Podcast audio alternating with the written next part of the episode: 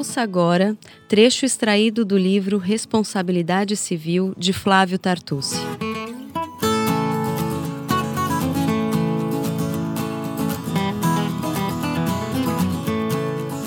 dúvida que vem sendo encontrada na prática da responsabilidade civil diz respeito ao uso da expressão para denotar as lesões dos direitos da personalidade. Qual seria o termo correto? Danos morais ou danos extrapatrimoniais?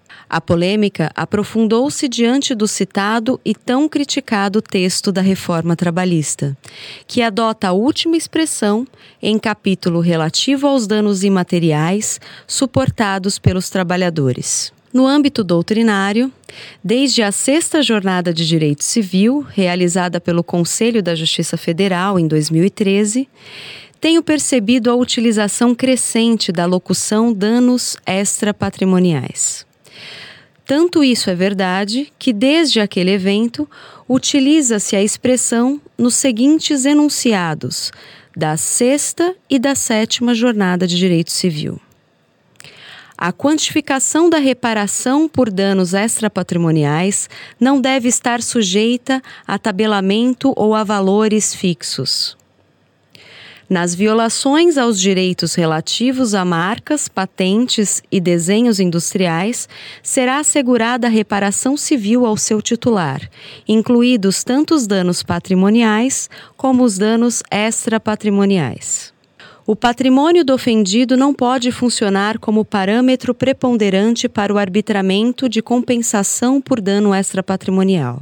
Prefiro aqui o termo que considero mais técnico, dano moral, pelo fato de ter origem em nossa tradição jurídica do direito privado, após uma longa evolução e por estar assim expressamente tratado na Constituição Federal de 1988 no Código de Defesa do Consumidor, no Código Civil e no Código de Processo Civil. Além disso, reitero que sigo a ideia segundo a qual o patrimônio pode ser corpóreo ou incorpóreo, o que coloca em dúvida o uso do termo extrapatrimonial. Por isso, também tenho optado de forma contundente pela expressão dano imaterial. A expressão dano moral não apenas é consagrada no texto constitucional, como também em nossa tradição e cultura jurídica, tendo sido ela uma das principais facetas da afirmação da dignidade da pessoa humana no direito civil, chegando a ponto de ser a ela vinculada conceitualmente. A distinção entre danos extrapatrimoniais e danos morais pode apenas fazer sentido em países como a Itália, que possuem sistemas fechados típicos de reparação. De fato, a expressão dano moral, pelas razões expostas, é a que deve ser utilizada em nosso país, conforme aqui será exposto e desenvolvido.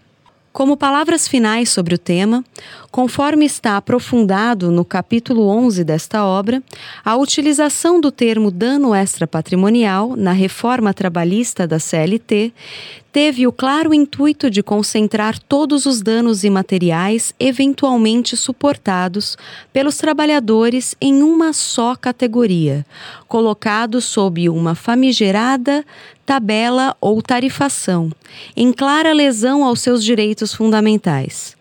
A própria concepção de uma lei com aplicação reservada para esse âmbito é contestável, como ali está desenvolvido.